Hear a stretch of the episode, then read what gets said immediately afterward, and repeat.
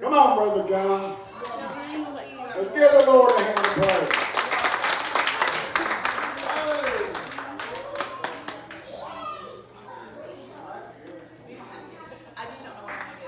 Good morning, everyone. Is that loud enough for everybody? I don't have my hearing aids in, so I don't know. God's good to be in the house of the Lord this morning. I want to thank Brother Leon for affording me the opportunity to come and share the word with you Morning, this morning. guys. How are y'all? And this is going to be a first for me. I'll be preaching from Revelation for the first time. I've been uh, to share God's word since uh, 2001. Take her. I'm gonna And for some reason, this is the first time the Lord has given me a message from. Revelation. Let's go. And uh, before we get started, I want to read a little opening because uh, I heard a preacher say one time, the reason he, he, he was saying like me, he said, I'm just going to be this a minute. He said he really doesn't share from Revelation because the best way, because Revelation is really all about Bible prophecy and events to come, and it will take place and it will come. But he said the best way to understand Bible prophecy is wait for it to happen. And there's a lot of figurative language in Revelation. And the verse that the Lord led me to is one of those. I want you to raise your hand if you think the word amen has any other, we use it at just the end of our prayer. Because we know that it means so so be it. That's really when we say amen at the end of prayer, what we're really saying is so be it. And just a little information about amen. It's the one of the few words, amen and hallelujah, is the same in every language in the world. It's a universal word. But we're going to see it here, and some of you probably know we're going to be in Revelation chapter 3, but I want to read before we stand and get to the word, I want to read this opening. It is important to note that while this is written directly to the church of the Laodiceans, it applies to us as well.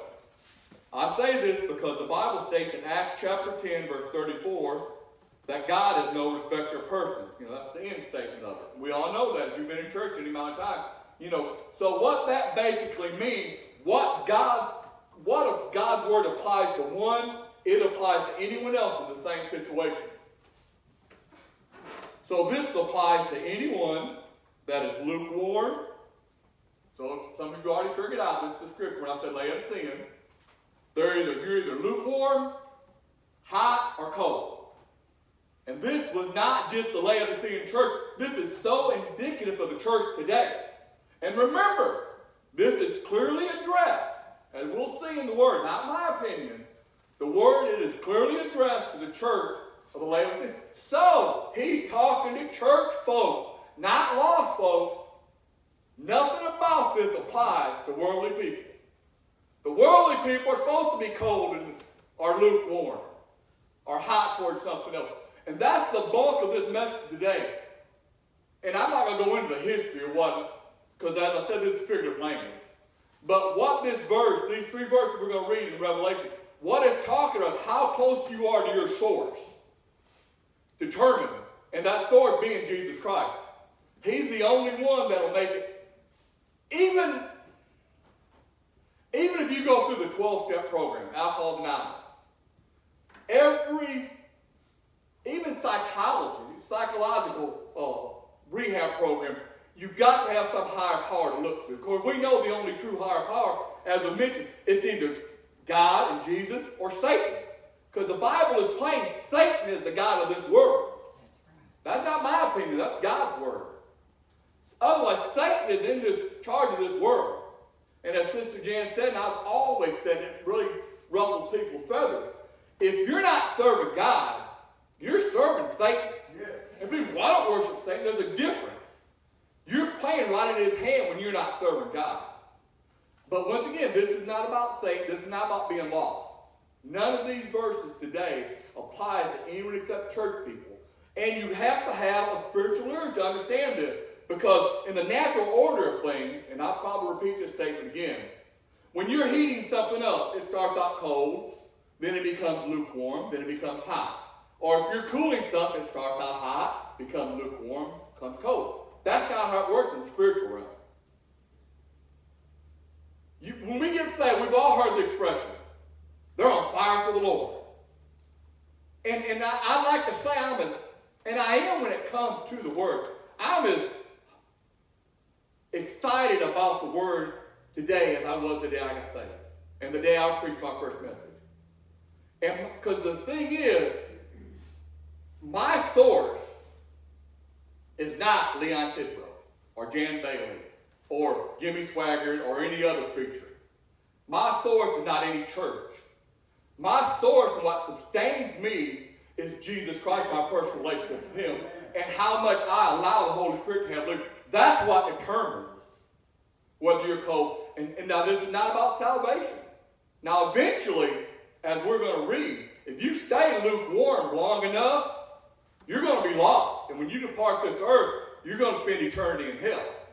But remember again, we're this is the, the words are in red.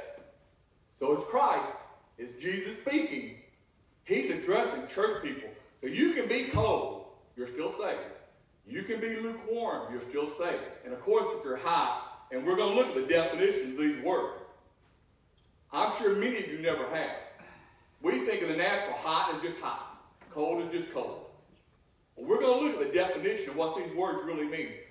So if you would stand for reading God's Word, we're going to be in Revelations chapter 3, easy to find, last book. Starting at verse 14, reading through 16. And the Word of God in the King James Version says, And unto the angel of the church of the Laodiceans write, These things saith the Amen, the faithful and true witness, the beginning of the creation of God. I know thy word, that thou art neither cold nor hot. I would that you were, and that just means word, cold or hot. So then, because thou art lukewarm, and neither cold nor hot, I will spew thee out of my mouth. Help me pray. Dear most gracious Heavenly Father, we love you and praise you, Lord. I thank you for this opportunity to share your word, Lord. I thank you for each person that made the effort to come out and hear your word. Now, Lord, I pray that you hide me behind the cross, that you let not me be seen, let not my words be seen. But Lord, if anything I say is truly inspired by your word, let it land upon a receiving heart. And Lord, let this word do what it was intended to do. If it hurts, I ask that you. If it encourages, I ask you strengthen that encouragement. And Lord, just truly have your way in this service morning. I love you and praise you and give you all glory. And the church said amen. amen. You may be seated. Thank you for standing. And once again, this is the first time I've ever taught or preached the word of Revelation. I read it and I studied it myself. It's not that I'm afraid of it. Some people say they're afraid of Revelation. Once again, because it's figurative. But it's interesting. Unto the angel of the church of Laodicea, that word angel just simply means what we think of as an angel, the messenger. But here, it specifically refers to a pastor. He, this letter is being written to the pastor of the church of Laodicea. These things saith the Amen. The word Amen means trustworthy, truly, or truth in this context. And as we see it being in red, clearly speaks to Jesus. You can replace the word Amen with Jesus and be accurate. Because this is Jesus' message to the church. And I love how it goes on, the faithful and true. It, it defines it right there. But, but the reason I'm pointing out the meaning of this word, we are so shallow in our understanding of the word. Because the, the, the, English language is so much, to me, inferior to the Greek. The Greek has so many different words. And that phrase, amen, that's again, we've got to have it, we use it to end our prayer. Or in agreement with somebody, because even lost people will say, amen. We're thinking about it, when we hear a good preacher, we're going to say amen. Because basically what we mean, once again, is when we say amen, keep in mind, you're saying so be it. You're agreeing with it when you say amen. So if you hear the preacher say something, you say amen, what you're saying is, I agree, preacher. And I hear worldly people use the same word. They know what the context is. But, but we've got to understand who is being addressed to. If not, it was written to the church of Laodicea. And I have heard some theologians say that this is really not, even though there was a church there, there was an actual church, but it really is uh, addressing church ages. But since God says, clearly, as I quoted, the, alluded to earlier, God's no respecter of persons. So if it applied to the church of Laodicea, it applies us to why else? Because you know, this word is thousands of years old. And this book that we hold so dearly and it is our uh, holy word, has been sought out to be destroyed more than any book in history. And think about stuff, stuff that's over. So they, they estimate the book of Job is 6,000 years old. Shakespeare now would probably written six, some maybe seven. Most of his work is lost. Most of the great authors that we had to study in school, most of their work's been lost. But this word has been preserved because of it. So, if God saw fit to preserve this word, we need to pay attention to it. But so many of us, as I love to say, we, we, we practice buffet Christianity. We, we like to pick out. No one goes to a buffet and just eats everything on the buffet. We pick out what we like and go back to what we really like. And we do the same thing with the word. Oh, I like that word, I'm going to hold on to that. In fact, a little history lesson. Thomas Jefferson, one of our founding fathers, he actually went in and had a, had a Bible. Because I, I can't, there's a phrase for it, but he didn't really believe in Bible prophecy. So he went through and actually erased all the Bible prophecy unless they referred directly to Jesus. So he scribbled his Bible out. How many of us today would do, we may not physically do the same thing, but we do in our practice of the word. Well, I just don't, I just don't see it that way. If that wasn't the case, why do we have so many different denominations? Or as I like to say, 15 flavors of Pentecost. And nothing against these churches and the people of these churches. But clearly, we're going to, what the bulk of my message today is how close you are to your source. How close are you truly to Jesus Christ and the teachings of this Bible? If there wasn't so many different views, once again, now they're, they're down over. But I'm not going to say we're, because this church is very close. I mean, but there's a, a, a black radius in Newport. At one time, there was three Pentecostal churches on one block.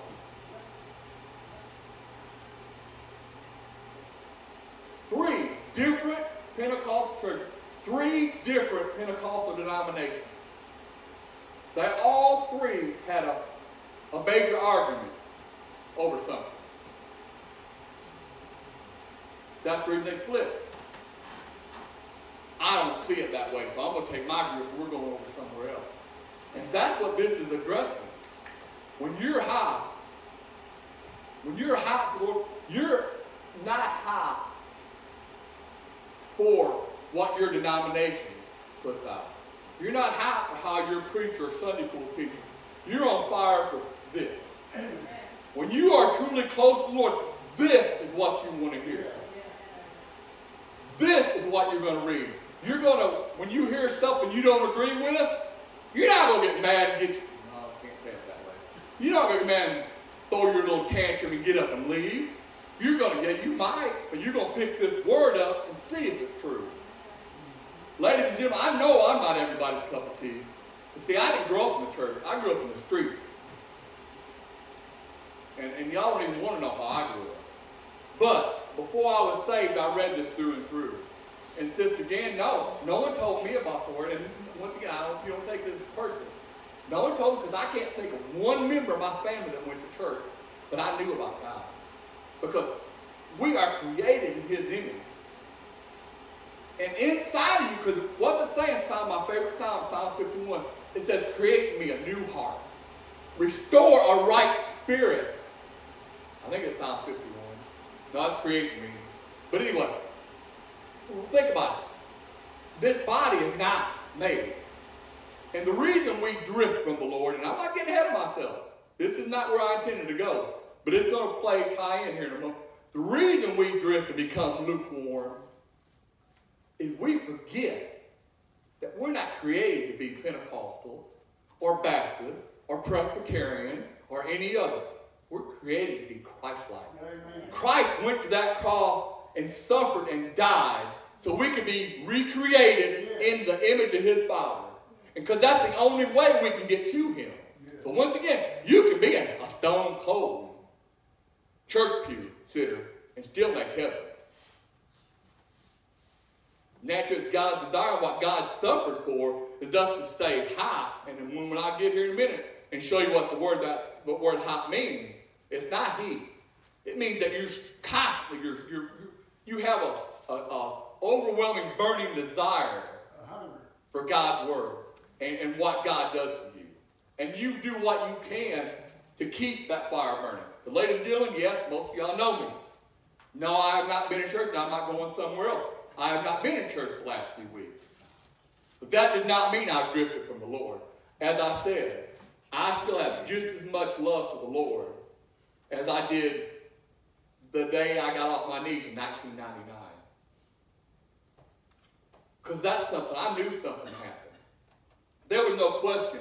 And there, and no matter what went on in my life, no matter what tragedy I faced, it's been that relationship with the Lord that I held on to that kept me going. Because, ladies and gentlemen, it don't, you don't really have a strong witness to the outside people. And trust me, people that know you're Christian, they're looking. They don't care how you react when everything's good, when the bank account's full, when your health is fine, when the job's going good, when your kids are all doing right. It's easy to be happy. It's easy to, to walk with your head up. But when the loved ones die, when the job plays out, when the, when the kids go to jail or get strung out, how you react then shows how close you are to your source. So, with that being said, in verse 15, I know my works. He does, trust me. We think we're fooling people. We're not fooling Jesus. And you know what's sad? We're not even really fooling ourselves. Why do you think you, especially if you've been in church, here's how you can tell if church is your source. Something happened and you can't go to church. You know, I'm talking about if you really, when you really have the desire to go, you're sick and can't go to church. How miserable you are determines whether or not church is your source. Because think about it, yeah, and, I, and I'm not going to downplay the importance of church at all. I'm not saying that. But if Jesus Christ and the Holy indwelling of the Holy Spirit is truly your source, yes, you're going to miss being in church, but you're not going to be miserable because is do we only experience Jesus when we come to church? Do we only have access to the throne room of God when we come to church? Or is the indwelling of the Holy Spirit with us always? Whether we're wherever we are. That's how you determine what your source is. How you react when adversity hits. And that's what draws people to you. Think about what did Jesus say? When I perform miracles, that people see that and I, that'll draw them into me. No, he said, when I be lifted up. Yeah. Otherwise, when he, the most, and, and, science has proven, crucifixion on the cross is the most cruel death ever created. Because everyone knows when your feet hurt, everything hurts. And when those nails went through his feet, they pierced nerves, and that's the most painful death. It said, when I be lifted up, I will draw all men to me. Otherwise, when I suffer and I die, and men see me still, what the, the, the Roman guard, when he's standing down and looking up, and, and Jesus said, Father, forgive them, for they know not what to do. Surely this must be the Son of God. When you can forgive the ones that are tormenting you, that's what people notice. Amen. And the word, once again, let me read this again. I know thy works, that thou art neither cold nor hot. I would that you were hot or cold. The word lukewarm, I'm skipping ahead, but this is the really order goes. This is the Thayer Bible Dictionary version of it. Lukewarm is a condition of the soul wretchedly fluctuating between a torpor and a fervor of love. Otherwise, someone who wants to have one foot in the world and one foot in the church. They claim to love the Lord, but they live like the world. That's your lukewarm person. Remember, once again, this is being addressed to the church. And the church is full of lukewarm Christians. Amen. And, it, and it's getting easier and easier to be lukewarm because it's so acceptable. Look at what the church is accepting today. Right. The church, I'm sorry, is no longer lining up with this word. It's lining up with what their members want.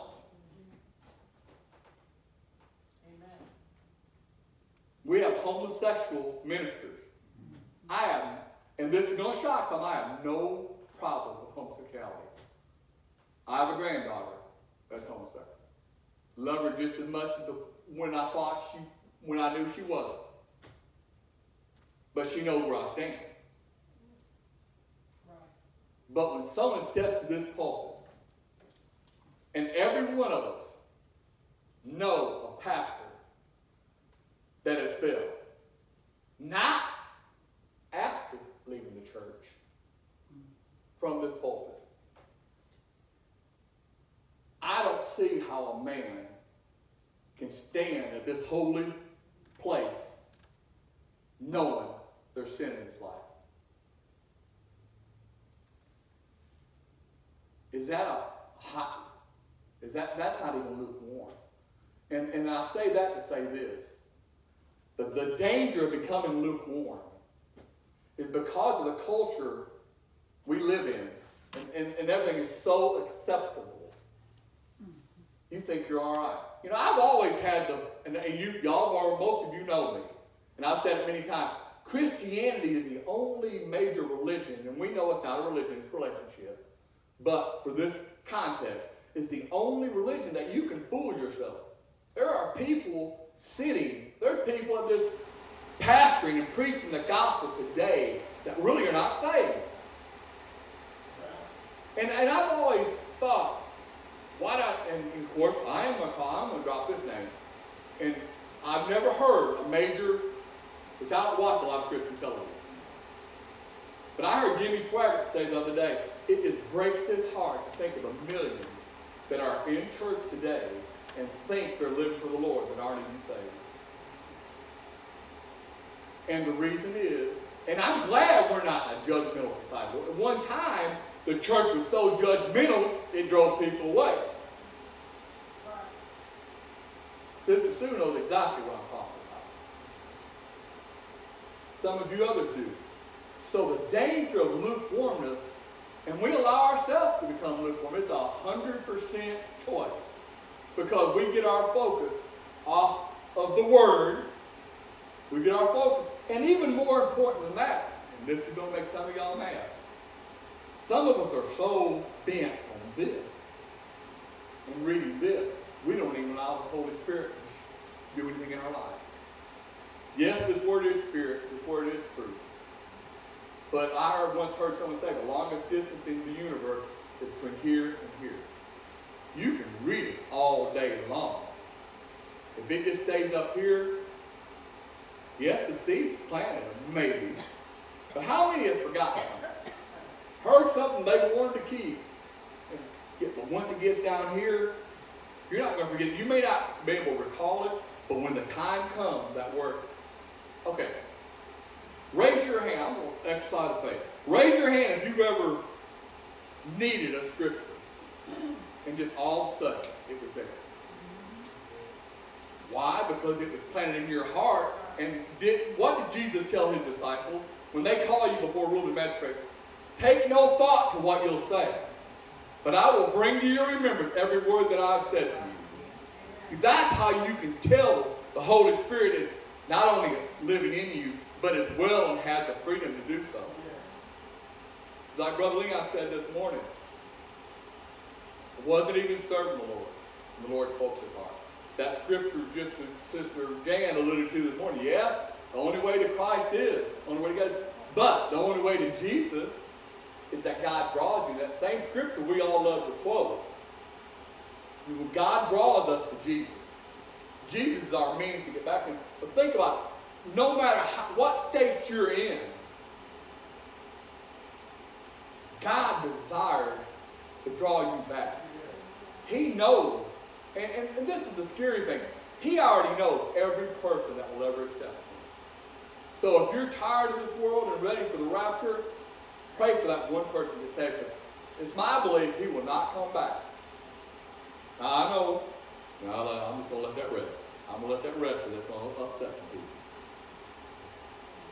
But the word cold, it means one destitute of warm Christian faith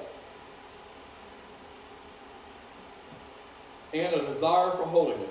Otherwise, one who wants to be in church, do all the things churches, look good, may even really be well-meaning, but they really have no desire for holiness. Their holiness and their faith is church. Church attendance. Well, and, and this is a good thing. Well, at least I'm not doing what I used to. That should be our desire every day. I hope that I'm better tomorrow than I am today. And I have to work at it. Because unfortunately, this flesh is all too, the, the sin nature is all too relevant in my life sometimes. It's all too easy for me to lose my temper and show out. And you know, I had a wonderful example to show me that I'm, that my fire may be dwindling a little bit. I went to Walmart the other day and I pulled in the parking place. I went down the aisle like you're supposed to, pulled in the parking place like you're supposed to. This who cut across all the parking places. I am speeded up there's other parking places. And I got out the park, he went, I come that close to my mouth, embarrassing. The old, and Brother Edward knows me when I used to throw some stuff. He's seen it. But I come that close to telling him exactly what given him a piece of my mind that I can't afford to lose. And I realized at that moment how much this flesh still has control. I think that's why a scripture that says the spirit is willing, but the flesh is weak. And I don't think it's a coincidence. Just a few days after that, this man called me and asked me to preach. So when I'm asked to preach, I'm I have to get into the Word. And also, as soon as, as soon as I felt that temptation rise up, I mean, the words were literally on the tip of my tongue. I ain't repented. See, it, when stuff like that happens, if you're sincere, and I'm not saying I'm anything special, I'm not. But I try to keep an open mind. And I try to allow the Lord to correct me and acknowledge that that's what it is. So remember, being cold is you just don't have that warm Christian faith anymore. And where does faith come from? It doesn't come from reading the Word. That builds it. Faith comes by hearing, hearing by the Word. I know that's scriptural. But my Word, my Bible tells me, and this is where I draw my faith from, it says that the Lord gives us a fresh measure of faith every morning. So if you keep yourself open to Him and you keep yourself close enough to the source, you're going to be able to take that word of correction. You're going to be able to catch yourself before you make a fool of yourself. Hopefully. The word high is, is fervent, a fervor of mind. Now, notice, pay attention to this. The word high here literally means a fervor of mind and zeal. Otherwise, you have a desire to stay close to yourself. You have a desire, you want to be in God's presence.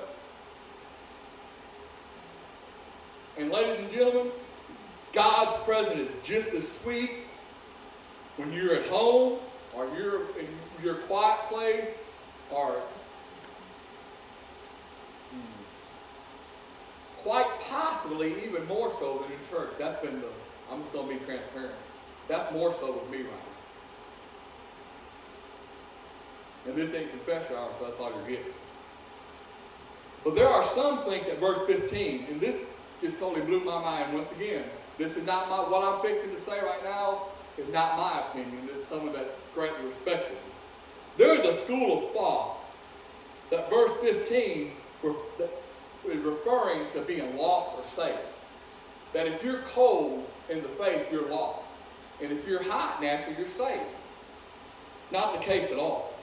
Because it says, let's look at 2 Peter, verse 3 and 9. The Lord is not slack concerning his promises, as some men count slackness, but is long suffering to us, Lord, not willing that any should perish, but that all should come to repentance. So if the Lord not willing that any should perish, Why would he say to a church, you're lukewarm, so I'm to spew you out? Otherwise, you're, luke, you're being lukewarm makes me sick to my stomach. That's the bottom line spew means. Nothing figurative about it. Literally saying, when you're lukewarm, and once again, this is, I guess, my opinion, but if the Lord to spew us out, that must mean He's going to get rid of it. And if you stay lukewarm long enough, you're going to lose your salvation. Amen. Why? Once again, what does lukewarm mean? It means you fluctuate. You know, I heard one preacher say one time, if you straddle the fence long enough, we want to have one foot in the world, one foot in church. If you straddle the fence long enough, the fence is going to get you straddled. And all that means, if you wish you wishy-washy long enough, something's going to happen to get your attention. Because God desires that all come to repentance. And I think it's, it's not a coincidence that he says the desire to all come to repentance, not all come to salvation. What is repentance? John came. He, John the Baptist, he was the forerunner and he prepared the way for Christ. What was his message? He clearly says he came with a message of repentance. When you repent, it means change your mind. What you used to want to do, you no longer want to do because you don't think about it. Repentance is not just, that, oh, I'm sorry. That's confession. So it's not a coincidence that the word said in 2 Peter that God is long suffering. He desires all come to repentance because when you come to true repentance, you no longer desire the sinful things that would condemn you to hell. And you're at a place that then the Holy Spirit can come in, truly come in and do a work in your life.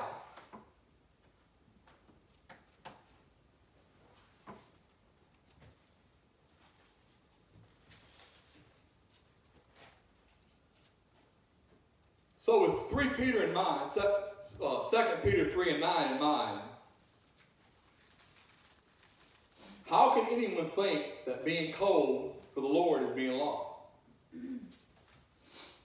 But verse 15 clearly states that the Lord would have you cold or hot. Because if you're lukewarm, he's going to spew you from his mouth. To sum this up, wavering between a life of holiness, which is really a desire to live for the Lord, and a life of worldly desires, is to many in the church here, the world today, feel as long as they come to church and do the best they can, that's enough. Is it? Once again, you can be lukewarm. You're still safe. But if you stay lukewarm, you're going to eventually turn your back on the Lord. Or, at the most dangerous, I think it would be better. Now, hear me out. Don't, don't shut me out when I first make this first statement. I think it'd be better to turn your back on the Lord and just leave the church than to stay in the church and just be wishy-washy. Because, why do I say that? Because if you leave the Lord, the Lord, and if you are ever truly saved, the Lord's conviction is going to be so strong in your life, you're going to want to look back to Him.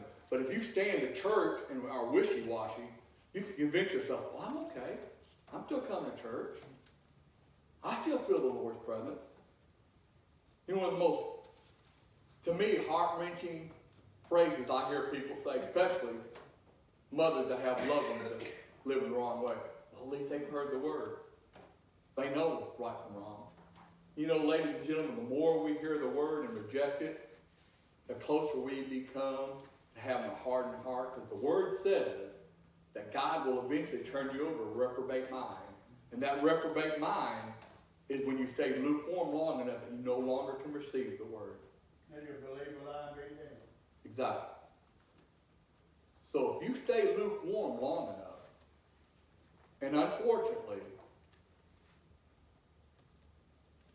today's preaching and teaching encourages lukewarmness. I don't say that with any joy. And, and, and trust me.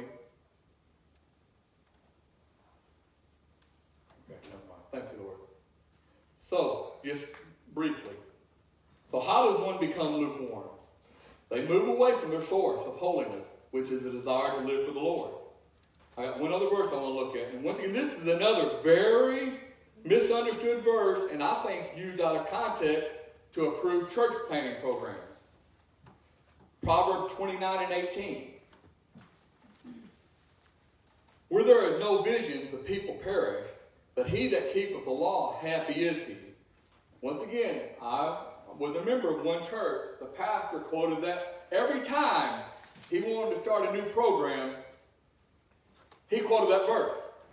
Yes, we should have vision. Vision does mean foreseeing and the work through prophecy. It does mean planning for the future. You should plan because Proverbs also says another place, if you plan to fail, if you fail to plan, you plan to fail.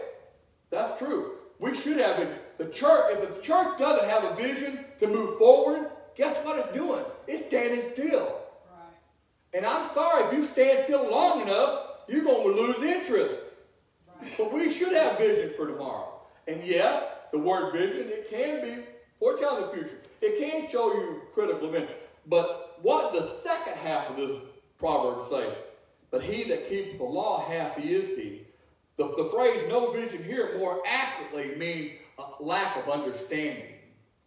So what this proverb is really saying, where there is no understanding of the word and the law is the same thing.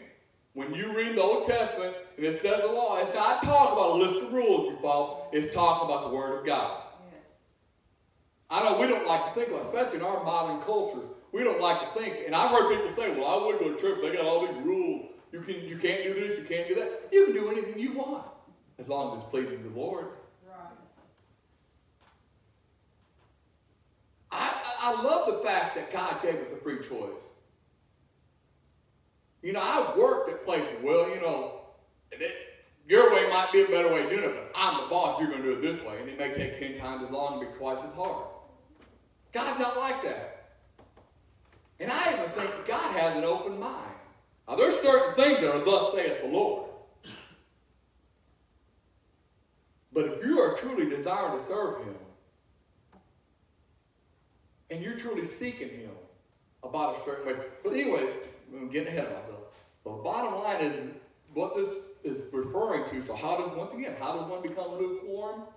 They don't really have an understanding of the word. Just like I said, many think that what we read in uh, Revelation means if you're cold, you're dead. You, you, you're you're lost.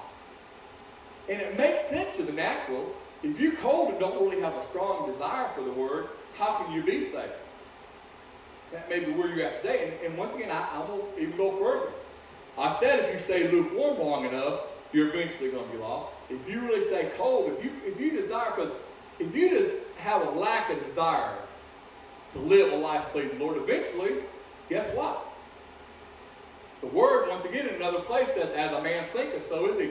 So guess what? If you think you're okay, if you think you're doing all right and, and you're doing the best you can, guess what? You're probably not going to do any different. I know I'm not doing the best I can in any area of my life. I want to do better. Am I always? No. But I acknowledge that. Do you?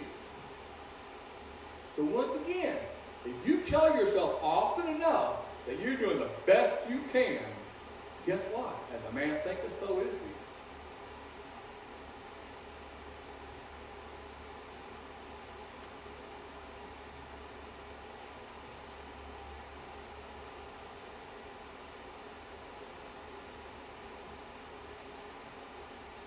Okay, and what- and just to kind of sum this up, I hope I'm making sense. Being cold is not being lost. It is just a lack of desire to live a holy life.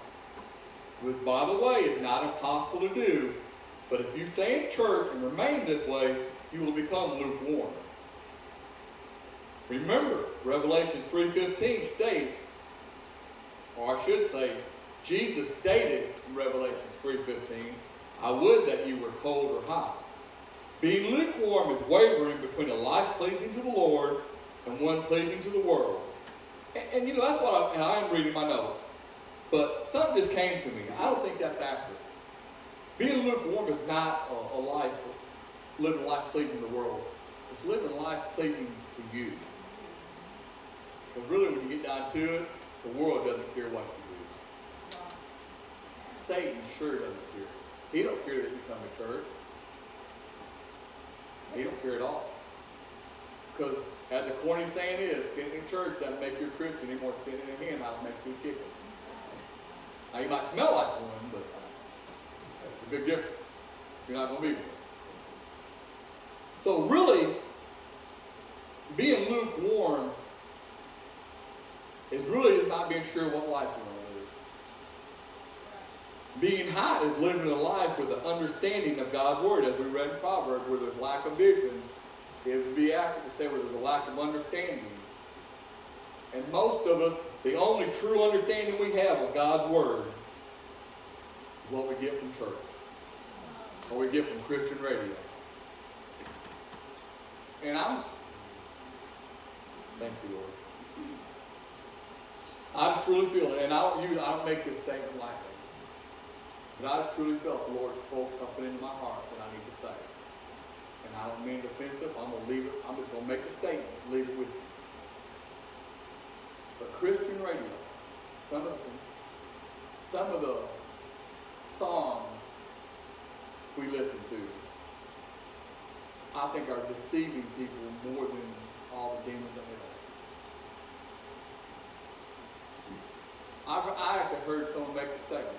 Well, I listen to Christian radio all the time, but they go to church. And, and, their life did not describe a life anywhere near holy. Well, I listen to Christian radio. That was their faith. Is it wrong? No, you know, I'm not saying it's wrong, but I truly felt that for somebody. That listening to Christian radio can deceive you as much as anything else. Okay, once again, being hot is living a life of understanding of God's Word, which will lead to a life pleasing to the Lord. And that is the only form of true happiness.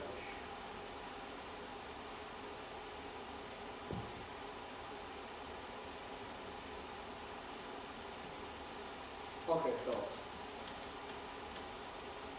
my desire today was simply this to present something that I hope will make you ask yourself, well, where am I? Honestly, you know, we all think about character a lot. But you want to know your character, if you truly want to judge what your character is, get alone when no one else is home. Write down the first thing that comes to your mind. Not when your wife is watching, not when your kids are there. Write down first thing that comes to your mind. What you think about when you're alone is truly your character. What you desire to have truly describes your life. How you act in public, especially if you're a churchgoer. We should be conscious of how we act in public. But once again, people that know you are watching. I didn't see one person that day I almost lost my temper. And it was just here in the last few days. I didn't see one person at that time I knew, but I guarantee you, if I would have yelled and said to that man what I wanted to say, somebody I, that knows me would have been there. In fact, the greatest, and this is what I've had people tell me, the greatest witness my life has ever been, according to what other people told me, when I was going through the darkest time of my life, where I went home every night, 33 days, wanting to commit suicide. Went home every night and cried myself to sleep. But yet, guess what? I was in church every Sunday morning. I was at Project New Start every Monday night, reading Bible study. The night with men church. How was I able to do that? Because something in, inside me was stronger than this sorrowful flesh. So once again, I made this statement earlier. I'm going to close this, turn it over to Brother Leon. Brother Larry, no offense to you, I just feel I need to turn it back to Brother Leon. That how you react in times of in times of sorrow, not, it does two things. It not only, if you'll be honest, it will confirm to you how close you are to your source and what your source of strength really is. But more importantly, it will show how close you truly are and how much Lord you have in you to others. Man,